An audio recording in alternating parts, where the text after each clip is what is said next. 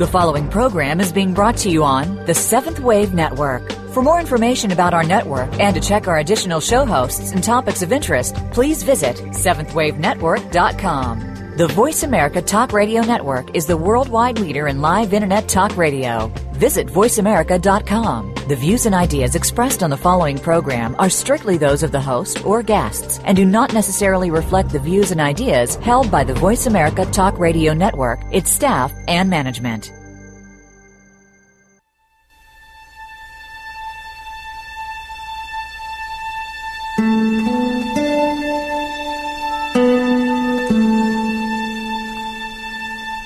Afternoon, and welcome to Authentic Living with Andrea Matthews. Over the next hour, you'll learn how to see your true self in the midst of life's twists and turns. You'll be challenged to think outside of the box when it comes to the mysteries of life. Now, here's your host, Andrea Matthews.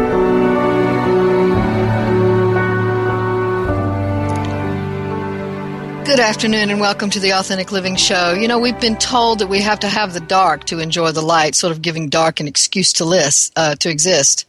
But most of us don't stop to ask why we need the dark to enjoy the light. Why do we need uh, evil to prove good? Why do we need to suffer in order to know joy? Who said these things? These ideas are all products of a trance state in which we have all lived for centuries. They're products of the duality trance state. But if one of the benefits of evil is that it proves goodness, is it really evil? And if darkness proves the light, is it really darkness? Contrasts in a picture highlight the edges of objects. Is that what we're looking for? Something to highlight the ends of one thing and the beginning of another? Why do we need this? So these are questions that we're going to talk about today. We're going to stand right in the middle of the conflicting contrasts that make up the weave and the woof of our lives and talk about it. So come find out what's true and false about the battle between good and evil today. Stay here. You're going to want to hear it all. Uh, so, what is this thing about uh, our our need to say why we have darkness? Well, I think it's one of our ways of explaining why there are bad things that happen to good people, and why there's suffering in the world, and and uh, why there are such things that we might even call evil. So we try to explain it away by making it nice. We sort of nice it up by saying, well, you know, we need the dark to make sure that we can see the light. We need sad times so that we can really understand joy. But I'm going to tell you something. When joy happens inside me, I, I haven't needed darkness to tell me it's there. It happens inside me because I feel it, and that's all I need to know. So, you know, maybe you could say, well, I wouldn't be able to call it joy. Well, why would I need to? Why would I need to call it anything? It just is there. So, um, you know, these definitions help us understand. I'm not sure they help us understand clearly, but they do help us at least understand our world in a way that we can sort of pinpoint things and say, okay, we, we got this now. One of the biggest problems that I see with uh, clients who come into my office is that they they have this really difficult time adjusting to the reality of life on life's terms. And I totally understand that. I've had trouble adjusting to life on life's terms myself. So I'm not saying that they're wrong to do that by any means, but I am saying that this whole question about why we suffer is huge. It's huge in all of our minds. Why do things happen to us? Why do we have gifts that we can use but nobody listens? Why do we uh, um, are we in a particular job and can't get out of it? Why did my father die when I was three years old? What? And these are all questions that uh, that we ask and and we want an answer. And so we've devised these answers that seem to make sense to us in our uh, sort of a boxed in way of thinking about life. So we've decided that, well, there's a reason for, for darkness, there's a reason for sadness, there's a reason for suffering, there's a reason for uh, bad things to happen. They help us learn about the good things. Well, first, I want to be clear. I don't. I, I, I don't want to say there's not a reason for our suffering. I certainly don't want to say that. But I do want to say when we say that the reason darkness or evil exists is to prove goodness or light, then we might be really getting closer to the understanding of good and evil than we know. Because when we look at the definitions of good and evil, they're really hard to define. Good is good because somebody acts like they're good in our presence and we know them to be good and so they're good people. We don't know what they're doing in, in the closets of their lives. We don't know what we might say about what they're doing in the closets of their lives. We don't know what their fears are. We don't know what their excuses are. We don't know what their rationalizations are. Um, so, if a very wealthy man gives a big sum of money to uh, an organization, we say, well, he was really a good man to do that. That was a wonderful gift he gave, and that was a wonderful, he's a wonderful man for giving it. Maybe, maybe not. Maybe he gave it for a tax break. Maybe he gave it to look good. Maybe he gave it for all kinds of reasons that don't really ring true when we think about our definition of goodness. So, uh, really, essentially, uh, good means not bad and bad means not good. So they rely on each other for their definition. And if you take the definition of one away, you've also lost the definition of the other. Therefore, neither one of them really exist. Now, that's kind of a syllogism, and I recognize that. But the, the point is that we're, we're making comparisons between good and evil that have no validity because one is based on the other. Um, and and so when we think in terms that are about good and bad, we have to find an excuse for the bad. It's got to make sense to us. And one of the things I know that, and I'm sure many of you also know, is that things get really blurry around the edges sometimes. Things get really confusing when we have lost someone or when we've we've um, reached the end of some rope in our lives or when we have reached the end of a relationship or a job that we really loved or you know something else. When we reach those ends those edges are not very clear and we want them to be. We really do. We want them to, to, to be able to explain them and say okay this is why this is happening and i see that edge very clearly now and i know what's going on so let me just take my next step in other words, we want to get a logical answer. But when it gets close to the edges, logic seems to disappear. And the only thing that's left is a bunch of feelings that we can't really understand, even, or sometimes even wrap words around. So uh, when we when we try to make things all black and white, what we're really doing is taking some of the meaning out of life because it's in those blurry edges that we find ourselves at deeper levels. And if there's any reason at all for suffering, it's that. It's not because suffering teaches us that we also can have joy. That's really kind of silly when you think about it. I have to you have to smack me around so that I can recognize joy. Seriously? I don't think so. So when we're talking about this whole thing of black and white, dark and light, suffering and, and joy, illness and wellness, life and death, these seemingly opposite polarities, what we're really saying is this is how we understand life. We're not saying we're right, although many of us will stomp on that one and stand there forever, staunchly uh, uh, arguing for our rightness. But but we are saying we're we're certain, and that certainty thing makes us feel secure. In fact, the biggest fear we all have is fear of uncertainty.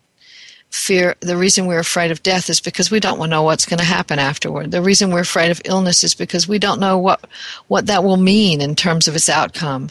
The reason we're afraid of just about anything we're afraid of is because at the bottom line, we don't know what's going to happen.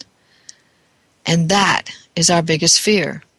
So if I can't control my reality, then I'm afraid. You know, one of the biggest reasons we suffer is because we're trying to control our realities. And I'm just as guilty of that as the next guy.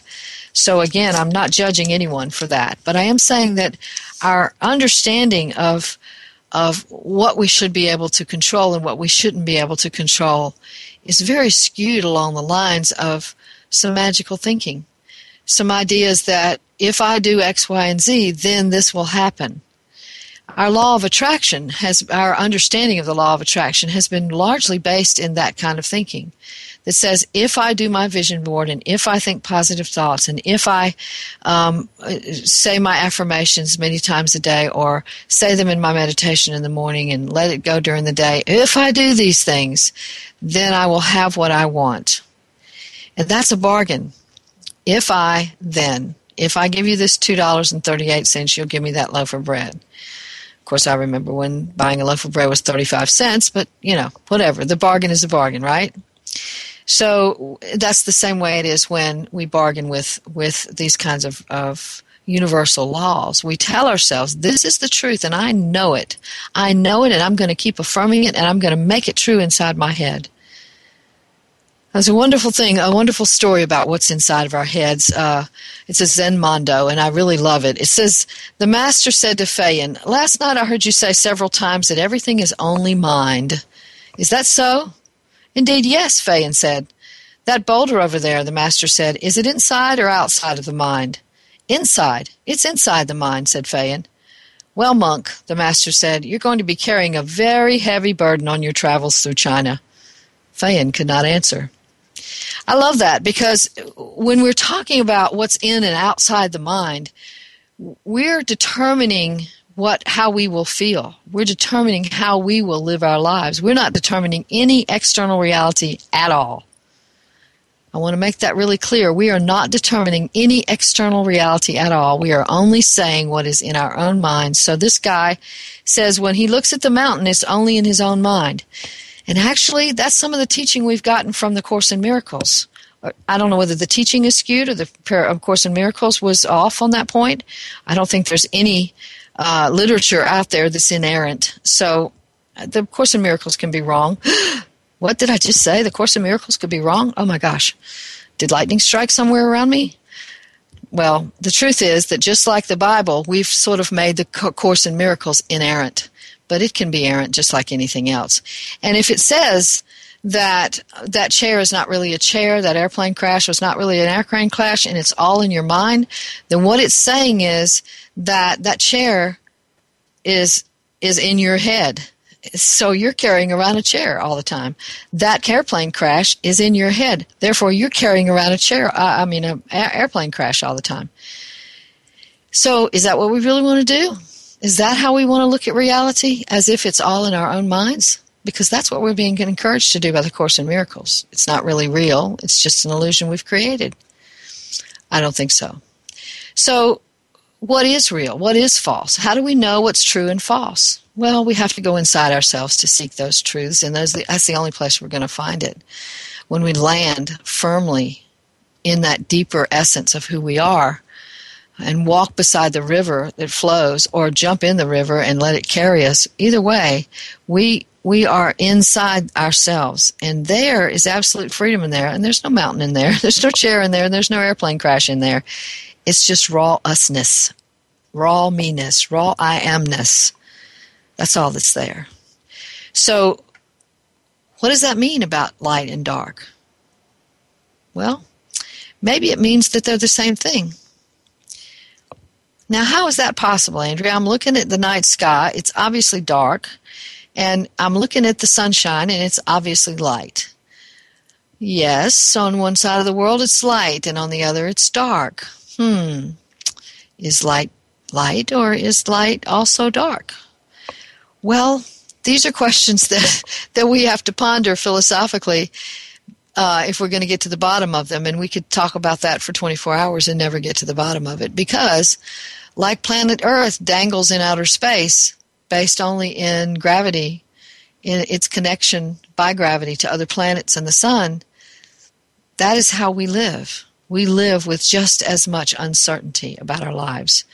One of the things that I loved about Blaise Pascal, one of the th- statements he made that I love so much was, it's not certain that everything is uncertain. And I really love that because it allows us to be free to be uncertain. Being uncertain, though, scares the living daylights out of many of us. And so we will fight till the bitter end to prove that we are absolutely right about something we know absolutely nothing about. We're kind of stupid that way, aren't we? Well, here's the thing if I'm fighting for it, what I'm really saying is I'm really terrified. I'm really scared that you're going to tell me that everything isn't certain. And if you tell me that, then I don't know what I'll do. I don't know what I'll do with that information. I just don't know if I can handle that information.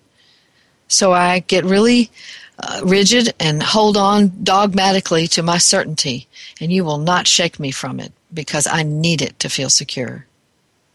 So anytime I see two people arguing about religion or politics or any other uh, philosophical or economical or political stand, I just I'm watching to see which of those two is gets the most red faced, and that's the one I'm assuming is the most afraid. And of course, I'm making an assumption when I do that, but I am doing that because I, I, I truly believe that we don't fight for things that we don't have any fear base behind. So, okay, so what are we talking about then? What, why do we suffer? Well, you know, I'm going to just answer that with I'm not certain why we suffer. Uh, if I could tell you why we suffered, then I, you know, you should really be giving me lots of money for that information. But I can tell you what I think about why we suffer, and I want you to think about what I'm going to say. And you get to decide whether or not you agree. As in everything else on this show, you get to decide whether or not you agree. You can take that information and wad it up like a, a piece of paper and throw it away. You can flush it. You can do anything you want to with it. Um, but it's just because it's just information. And of it, I am not certain, and I will confess that. I am certain of one thing, and that is that I am not certain of anything. Um, so, uh, you know, when we talk about why we suffer, one of the things that I see come out of suffering, um, I'm not sure it's why we suffer, but I do think it's what I see come out of suffering, if we allow it, is that we come to know ourselves at the deeper levels where the edges aren't clear, where an end doesn't always mean an immediate beginning, where where darkness means solitude. Um, and light might be loud and too um, interfering or um, intrusive on our space. Where uh, where where joy comes in a quiet moment instead of a an amazing uh, event that occurs like a graduation or a marriage or getting a new job or getting rich or winning the sweepstakes or any of those things. Joy would not be relative in this case to an external event, but just from the quietness of being. So in those in those moments when I see people evolve into that place through their suffering, I know that something very profound is happening. And people are changed forever by that kind of thing. They don't they don't ever go back to that old way of being if they're changed at that really base basic meanness at that level where they see themselves as who they are not fraught with a bunch of faults. You know people say well if i see myself for who i am i'm going to find out all my faults. Well that's not what i'm talking about. I'm see, talking about seeing even below that to the deepest regions of who I am that are not attached to some understanding we have of good and bad. And if we, if you've ever experienced that place where inside of yourself, where it's not about trying to label something, it's not about whether whatever it is that's inside you is good or bad. It's not about trying to wrap your head around it in any kind of intellectual way that would want to name it. It's just about beingness. It's just about being present in that moment of beingness. And from those moments we are we are altered. Our lives become different because of those moments. And suffering all, uh, almost always gives us the opportunity to touch the hem of those moments and find out who we are. So if I had to say why we suffer, it would be for that. Although I can't say that that's why we suffer. I just know that's what very often comes out of it. So we're going to be talking about that some more right after the break. You want to stay here for this because it can answer some really vital questions. We'll be back in just a minute.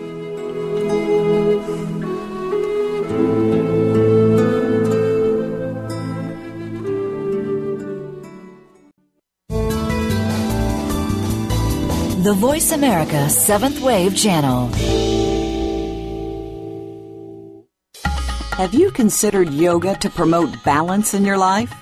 Join host and senior Bikram yoga instructor Jim Callett for Yoga is Life Radio On this show, we will show you that yoga is for anyone and everyone. Just as air, water, and life is for everyone, so is yoga for everyone. Yoga is totality, equilibrium, union, balance. Yoga is life. Tune in every Wednesday at 8 a.m. Pacific Time, 11 a.m. Eastern Time on the Voice America 7th Wave channel. There are no limits to what you can do. Start a new direction in your life today.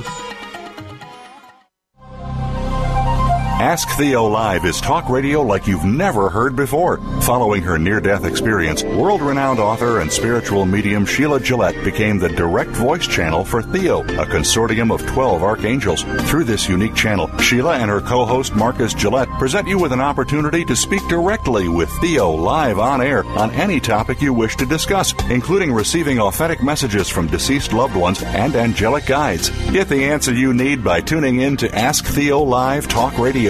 Tuesday mornings at 8 a.m. Pacific Time, 11 a.m. Eastern Time on 7th Wave Network. Being Here with Ariel and Shya Kane is an ordinary person's guide to modern day enlightenment. This show is an exciting exploration which opens the door to living in the moment. Don't miss Being Here. Tune in every Wednesday at 9 a.m. Pacific, 12 noon Eastern with Ariel and Shya Kane, right here on the 7th Wave Network. The Voice America Seventh Wave Channel. Be extraordinary. Be the change.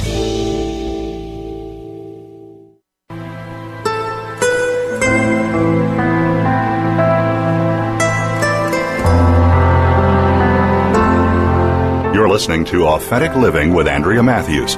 We want to hear from you. If you have a question or comment about today's show, call in now, toll free, 1 866 472 5795. That's 1 866 472 5795. You can also send your questions or comments by email to Andrea at AndreaMatthews.com. Now, back to Authentic Living with Andrea Matthews.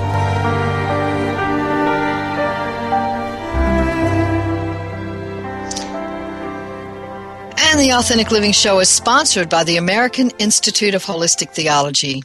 AIHT offers degrees in interfaith and interspiritual educational programs that enable you to not only find your own authentic spirituality, but to bring your unique gift to the world in service upon graduation. At AIHT, you can get a master's, doctorate, or ministerial bachelor's degree, and the doctoral programs are broken down so that you can get a doctor of philosophy or a PhD, a doctor of ministries or a DMin, or in the holistic theology program, a doctor of theology or a THD. The programs in which you may get these degrees are holistic theology, holistic health, holistic ministries, metaphysics, and parapsychology. These courses offer depth and meaning to your efforts to learn. This means that in some of your coursework, you can start at the introductory level and move all the way to the advanced levels as you move through your degrees. For example, in the Holistic Theology program, you can take Judaism 1, 2, and 3, each, with each level offering a greater depth of understanding. Or in our parapsychology program, you can take Psychic Skills 1, 2, and 3. Those are just a few of the examples. You can get the whole picture by going to www.aiht.edu. Or if you'd like to talk directly to the admissions director, call Beverly Love at 800 650 4325. What's most important to AIHT's model is the exploratory nature of studies that reach to the depths of all the world's religions, traditions, and paths, and even to transcend them to find the mystical core of them all, in order to facilitate your own journey to your own authentic spirituality. Utilizing as your text writing teachers spiritual experts from all over the world, the coursework allows students to explore and find their own spiritual experience and path, as well as to become credentialed to bring that unique gift to the world. So AIHT is changing the world one student at a time. Do you want to know more? Go to www.aiht.edu or contact Admissions Director Beverly Love at 800 650 4325. Again, that's 800 650 4325. You know, Oprah says education is the key to unlocking the world, a passport to freedom. Call and get your passport today. So, we're talking today about this whole idea that we've had passed down to us generation after generation that we need the dark to enjoy the light, sort of giving darkness an excuse to exist. We need evil things to happen in the world so we can prove that goodness really does exist. And I take exception to that. I disagree with that whole theory. I don't think we need darkness to prove light, and I don't think we need evil to prove goodness. I think that that uh, light exists in its own, and dark exists in its own, and they are not polarized. They are very often exist in the same space. Um, evil and good often exist in the same space. I know that within myself, I have parts of me that I would not necessarily consider to be good if I use that language. Um, and yet it exists right next to the parts of me that I consider to be my best features. So, um, what what this idea of good and bad mean is something we've we've used uh, over and over again to explain life. We put our bad guys in jail we uh, we promote the people that we think are good guys, although they, although they very often turn out to be not so good guys.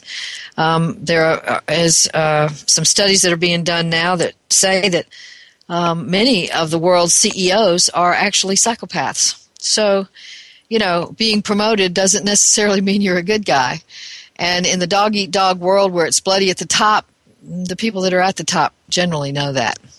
So and they may facilitate it or they may fight against it, but whatever, they know it. So I'm not sure that we can necessarily say that either that good gets rewarded or that bad gets punished.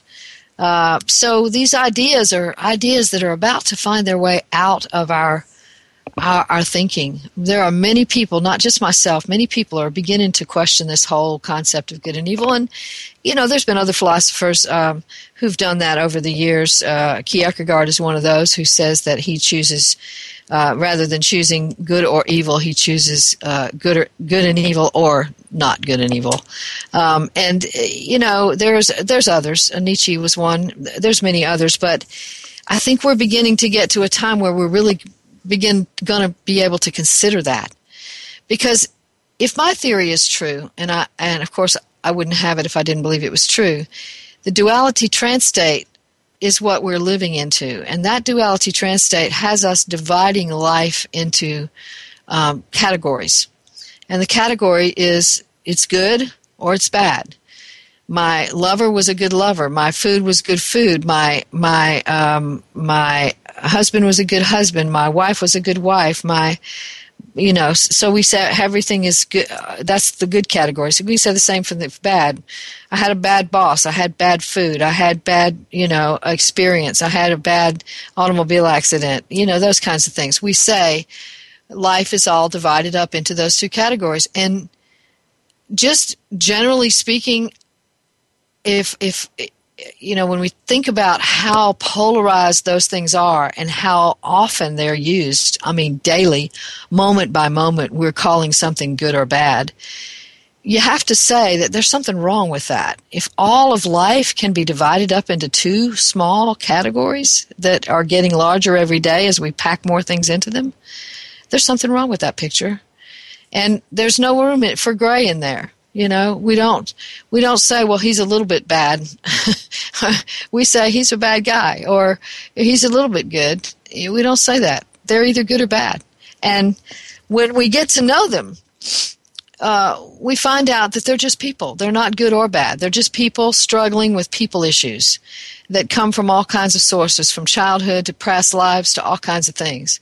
So when we're when we're struggling through our lives making decisions, we're not making those decisions because they're good or bad.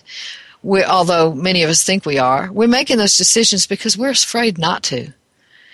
A serial killer doesn't kill because he thinks it's bad to do that, and he glories in being bad. Although sometimes they do glory in the the the uh, uh, the world's understanding of them as bad, but. Uh, they do it because they're afraid not to. They do it because if they don't kill again, they're going to be left with that feeling that, oh, I don't exist at all if I'm not proving myself to exist as a bad person.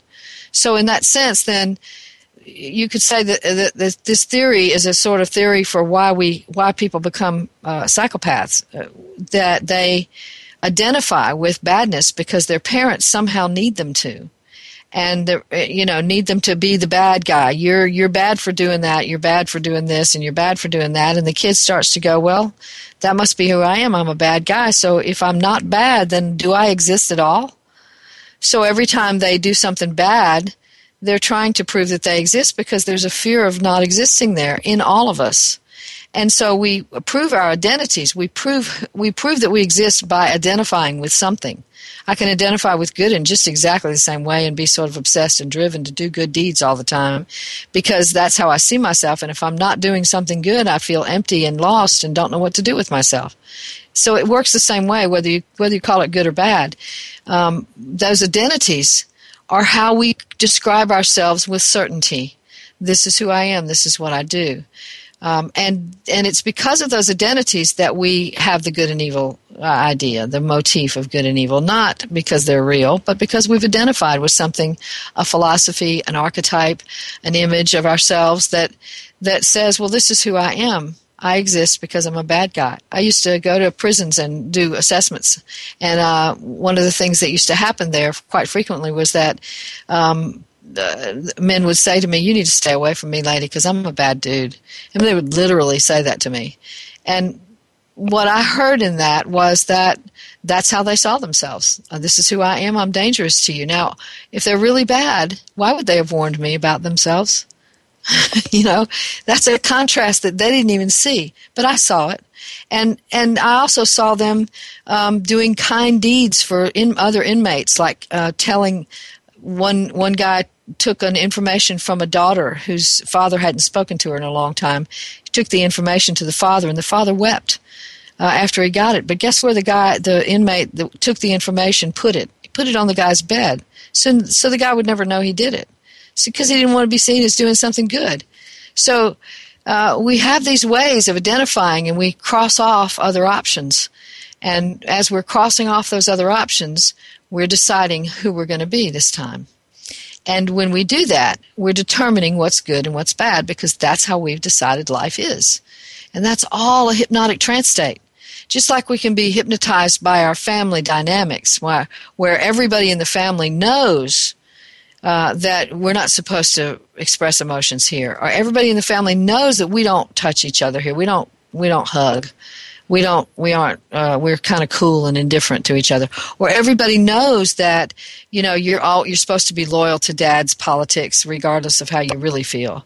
Everybody knows it but nobody's saying it. Nobody's saying now this is how dad thinks and you need to think that way too. Nobody's saying it but we all know it. How do we know it? Because we're picking up information that's unsaid as we've said before, depending on which resource project you listen to, anywhere from 50 to 90% of our communication is nonverbal. And if you're a child who doesn't even speak yet, that's all you're getting. All the nonverbal communication, and you're identifying with it. So that's how we develop our identities. So if, it, you know, when we're doing that, we're, just, we're basing it on what other people think. This is the mirror that they're holding up for us to look in and define ourselves by. And there's always some kind of filtering there that has to do with good or evil. And I mean, we, we, you know, I found myself saying it just the other day. I was with my grandchildren and, and, um, you know, uh, I was trying to, we were at a park and I was trying to get my grandson or my granddaughter one to walk uh, a certain way down this narrow little path. And, and when they did it, I said, good job. Or I, I've lost myself a couple of times and said "good boy" or "good girl," and I had to catch myself and go, "Wait, you don't want to say that. You want to say good job." But either way, I'm telling them what's good and what's bad, and there were three. So you know, when I'm when I'm doing that, I'm helping to find them, and that's how our world works. And I had to rethink that as I was doing that, and think if I could say something else that would help them understand that that yes, this is the thing that you're doing that you're doing well, but uh, I don't want to call it good. so it's really hard for us to not use that language because it's so uh, we're so wrapped up in that kind of thinking we don't even know when we're speaking that language and and when you're conscious of it and i've been conscious of it for several years even then i have trouble finding other words that don't fit in the good or bad category so when we're when we're um, working through this process of what what really is true and false about what's good and evil, we have to ask ourselves is this not something we are perpetuating? This whole idea that there's a good and an evil. Uh, there's many, many people out there who live in fear. They're making many of their life decisions based upon whether or not the devil uh, will be served by it. This uh, idea of themselves as avoiding evil, this evil force that has a persona uh, that we call Satan. Uh, they're making many of their life decisions based on that, and they're not doing it because they love love their God. They're not doing it because they um, they want they love or compassionate or or feel led led inside to take a certain path. They're doing it because they're afraid not to do it.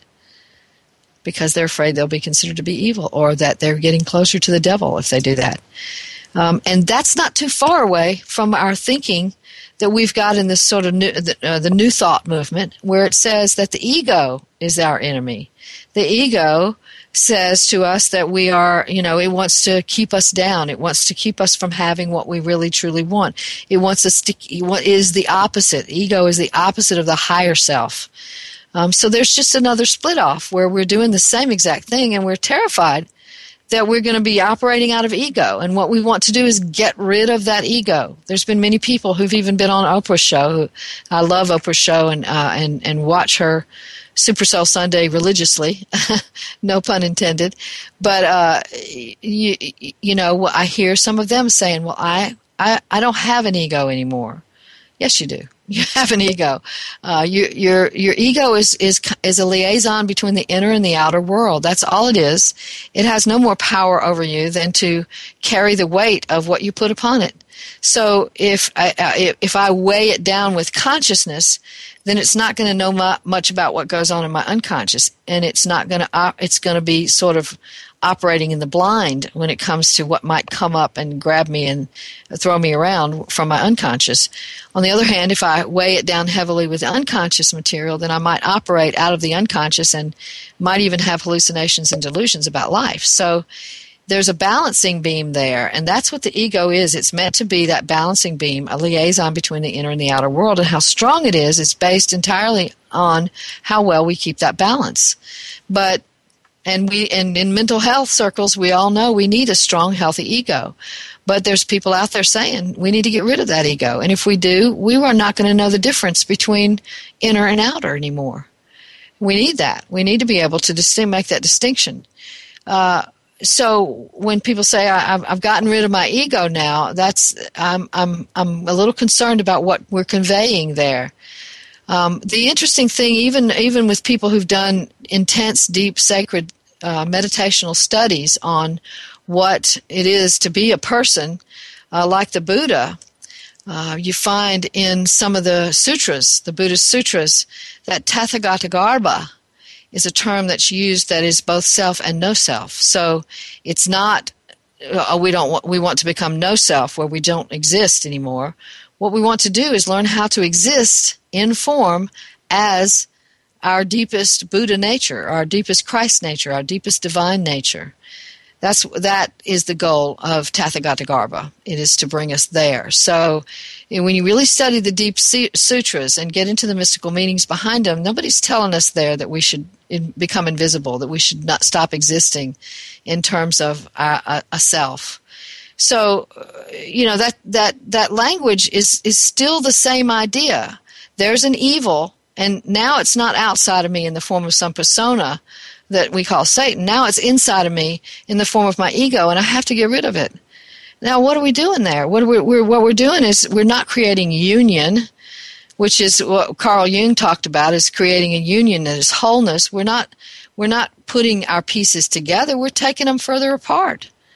So that's not going to help us. You know what we need to be able to do is get to oneness, where there is no duality, where there is it, it, where we're okay with uh, having blurry edges, where we don't have to distinguish this from that so much, but to be able to be in both at the same time. That is the issue. And if you've been listening to the show for very long, we know it started centuries ago when our when we first landed or got here, or however we however we got here, we were created, however we got here. And I don't mean landed as in alien coming down here from an alien spaceship. I mean just when we first got here.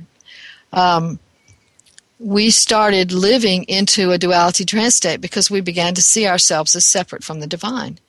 And from there, everything else has come. But there's a whole other way of thinking, there's a whole other way of being.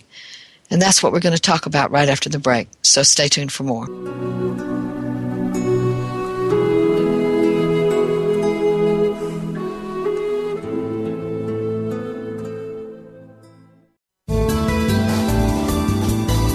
This is the Voice America Seventh Wave Channel.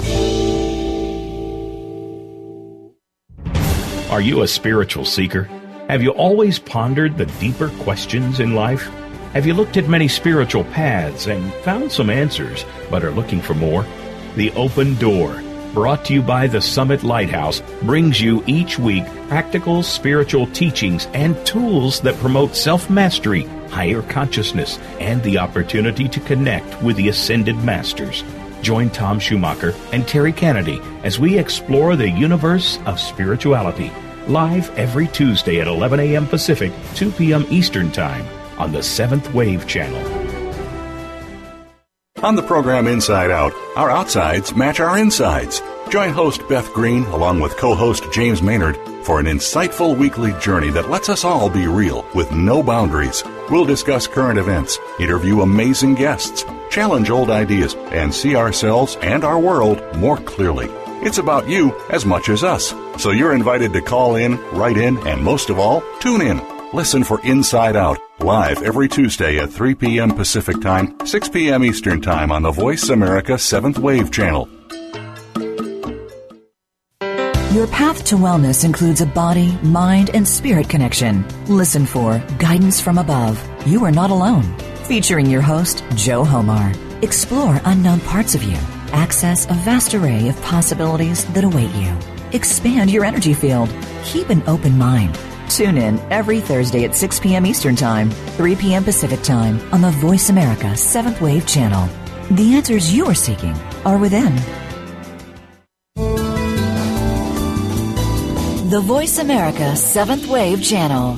Seek greater awareness.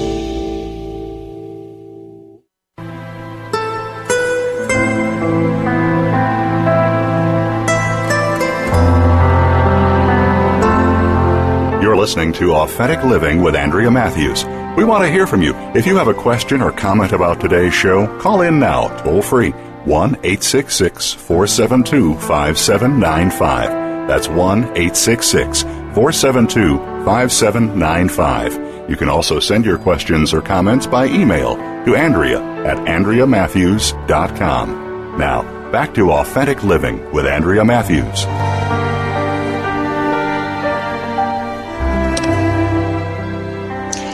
Thanks for coming back. We are talking today about uh, the idea of darkness and light and whether or not the dark actually does prove the light or whether or not uh, evil really does prove good. And what we've said is no, those are not true concepts.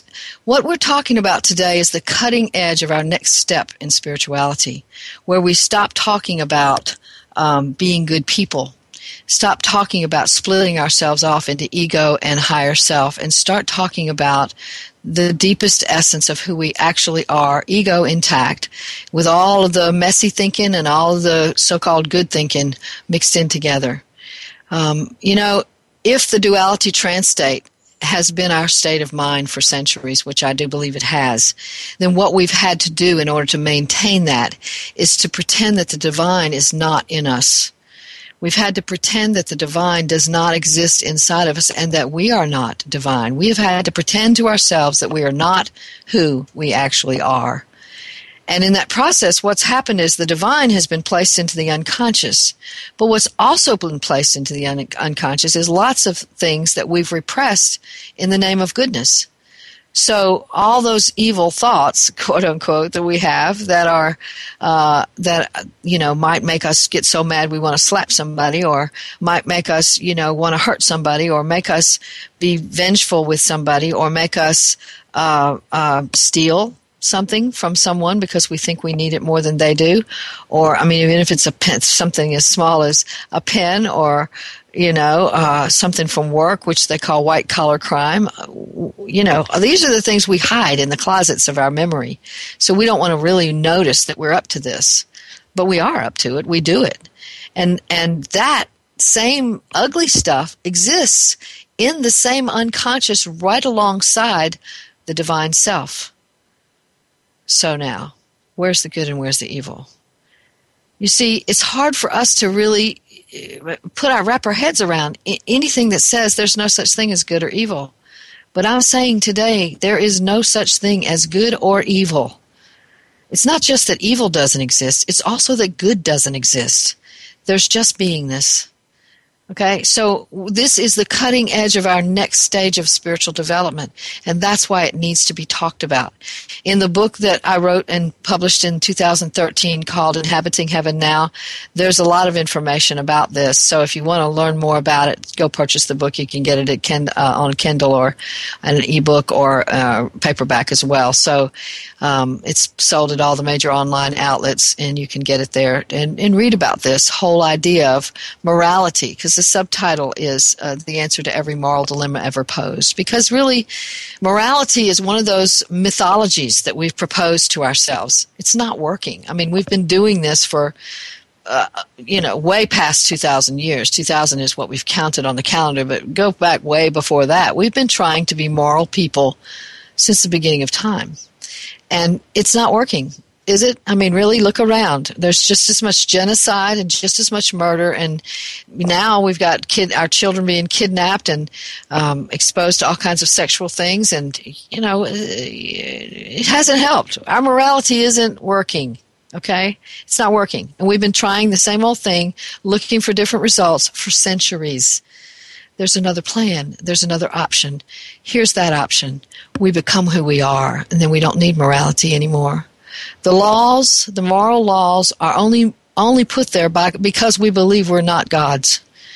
We only believe we only have these laws because we don't believe in who we actually are. Once we begin to see who we actually are, we don't need the laws anymore. We just act we just act right because it's in us to do that. Uh, we are compassionate then. We don't have to be told that we should love. We just do love because it's in us to do that. So we become the law. And Jesus, you know, when we talk about the Christian t- uh, texts, Jesus talks about the word righteousness. What he means when you get down to the root language there, the word righteousness actually means only Christ truly. That could also be only Buddha truly, only Krishna truly, only uh, the divine self truly, as it says in the Bhagavad Gita. So, it, it, it, what we're saying there is only the divine truly. That's who we actually are. When we become that, then we then we are righteous. So, uh, and by that I don't mean good. what I mean is that we live according to our deepest love, and our deepest love orchestrates our choices instead of them being orchestrated out of a false dictate called morality. Morality is plastic in the face of divine self. It is plastic. And that's why being who we are as only Christ truly, only Buddha truly, only divine self truly is the answer to every moral dilemma ever posed. It's one answer to every single moral dilemma ever posed. Because morals are completely unnecessary once we get into that phase of our development. That's why I say this is the next step in our development. We've got to stop thinking in terms of duality in order to find who we actually are as one with the divine. Duality means not one, it means two. It means there's a split off inside of us where my divine self is over here and something else is what's operating in my life, my identity, which is very often considered by me to be separate from my divine self. As a matter of fact, for me to be talking about being divine self would totally be considered to be blasphemy by many people. Jesus did it. And Jesus said, We are gods. Did your scripture not tell you that you are gods? And he was quoting a psalm when he said that. So, you know, we we all all the biblical texts from you know a Christian Christian perspective been translated to, from the dual, dualistic perspective, but from the perspective of the root language, when we really look down at the root language and, and see what that means, what we find is something entirely different from what we've been taught in the Christian uh, texts and the, and some of the Jewish texts. That we uh, that we are separate from the divine and we have to work our way back into it by being good people in some kind of way, doing the right ritual, saying the right prayer, going through the right um, motions, whatever those are, to to convince the gods that we're actually good people and we should be allowed to have some good stuff happen to us and or get to heaven finally. So, but those are all myths. They don't tell us the truth. Every one of the sacred texts of the world ultimately say the same thing we are gods. Yes, I'm saying that out loud. So if you want to say that I'm blasphemous, go ahead. I can live with that. But that's what we are. We are divine self, and we just don't know it. Why? Because a long time ago we decided that in order for us to be in form, we must be separate from the divine. We're in matter now. We have a body. And so, because we have a body, we must be different from the divine who doesn't have a body. Therefore, we we decided that we that difference made us somehow bad, and therefore God was good, and we've taken the story from there. But really, we're finishing the process of creating form by coming into divine self as form. That's what we're doing here we're coming into divine self as form. We're coming to know who we are as divine self while we live in a body which is also divine. Ultimately, what that might mean is we don't get sick and we don't die, and the body moves on. Now, how that works, I can't tell you, but I know that form is not finished being creative. That's what I believe. You get to choose what you believe. So, if in terms of what makes sense, well, again, I have to say I'm not certain of anything, but what makes sense, what fits with every one of the, the sacred texts that I've explored throughout the years that I've done this work, is that there is no duality. There is no light and dark separate from each other. They all exist in the same frame, together. Behind light is dark, behind dark is light. It's, there's not any separation. The same is true of good and evil. Behind evil is good. Behind good is evil. You know, it's it's it's that. You know, if I'm trying so hard to be good, well, what where is that really good? That I'm trying to be good so that you'll like me, so that you'll you'll praise me, so that you'll you'll think I exist. Is that really good? Seriously, you think that's what good is? I got another definition for you that maybe have not, not doesn't even use that word. That might have something to do with compassion so we don't need our morals. We don't even need to feel guilty. That's another thing that our morals have told us that if you feel guilty, well, that's a good thing because that means you got a, a, conscience and that means you're a, a good person. So to the degree that you feel guilty about what you've done, that's the degree to which you can claim you're right as a good person. but uh, but the truth is, we don't even need guilt. If we have compassion, that's enough. We don't need guilt. We don't have to feel guilty. Compassion is enough of a leader inside of us if we just hear it and respond to it. It by itself will take us where we need to go next. So we don't have to feel guilty. And that again takes us to a whole new paradigm of existence that isn't based in splitting ourselves off between ego and higher self or between good and evil or between God and Satan. It, is, it really does put us together as one where I'm one with God, I'm one with man, I'm one with nature, I'm one with all. Therefore, my compassion is the only speaker in the room because I'm connected to everything else and empathetically involved with everyone else. So, in terms of trying to understand why we suffer, why we suffer is because we think we aren't who we are. The reason we suffer is because we don't believe that we are divine beings. That's why. We believe we're shut off from the divine, that we, ha- we have to figure out how to get closer to the divine. We can't really be divine, but we can get closer to the divine if we just become good people. And so we are trying desperately to make that happen sometimes, or trying desperately to avoid that happening if we're going to be the psychopath I talked about earlier. We, when we do that, we're, we're identifying with something so that we feel that we exist. But if existence is in beingness itself, if existence is in beingness itself, then I don't need an identity to exist. I'm just beingness. So, a lot of the paradigms we think are so true and have held onto for so long are about to fade. We need to be ready for this next shift. So, we need to be thinking along the lines of what's going to happen when we stop believing in good and evil anymore. What will we do then? What will we do with our prisoners? What will we do with the sick and the, uh, uh, the and, and what will happen about death? What what's going to happen as we evolve closer and closer to who we are? Well, I don't know. I don't know what that's going to be like, but I want to be open. I want to be open. That's what I want. I hope you can be open too. So when we're when we're processing through our own personal growth and asking ourselves, why do these things happen? And every one of us asked that question. I've asked it everyone has ask, has asked it, and it hasn't been too long ago when I asked it. As a matter of fact, about three weeks ago, I found myself asking, "Why, why, why do I know these things and nobody listens when I know them?" I say, "Look out, that's about to happen," and everybody goes, "Oh, she doesn't know what she's talking about," and then it happens, and then I and then I go, "Why didn't you listen to me?" Not like I'm the one that knows everything, but I did see it coming, and uh, so that's my need to control Okay? And when I have that need to control, I'm living in an illusion. I'm not living in reality. Is that good or bad? I don't know, but there it is.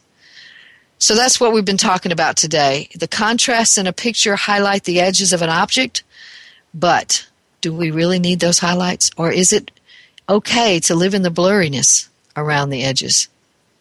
That's a question that we can ask, and maybe we'll get to an answer. I would challenge you to ask that question to yourself in your next meditation. See you next week. We'll be talking again on Wednesday at 1 p.m. Pacific. And remember, your job, should you choose to accept it, is to give birth to yourself.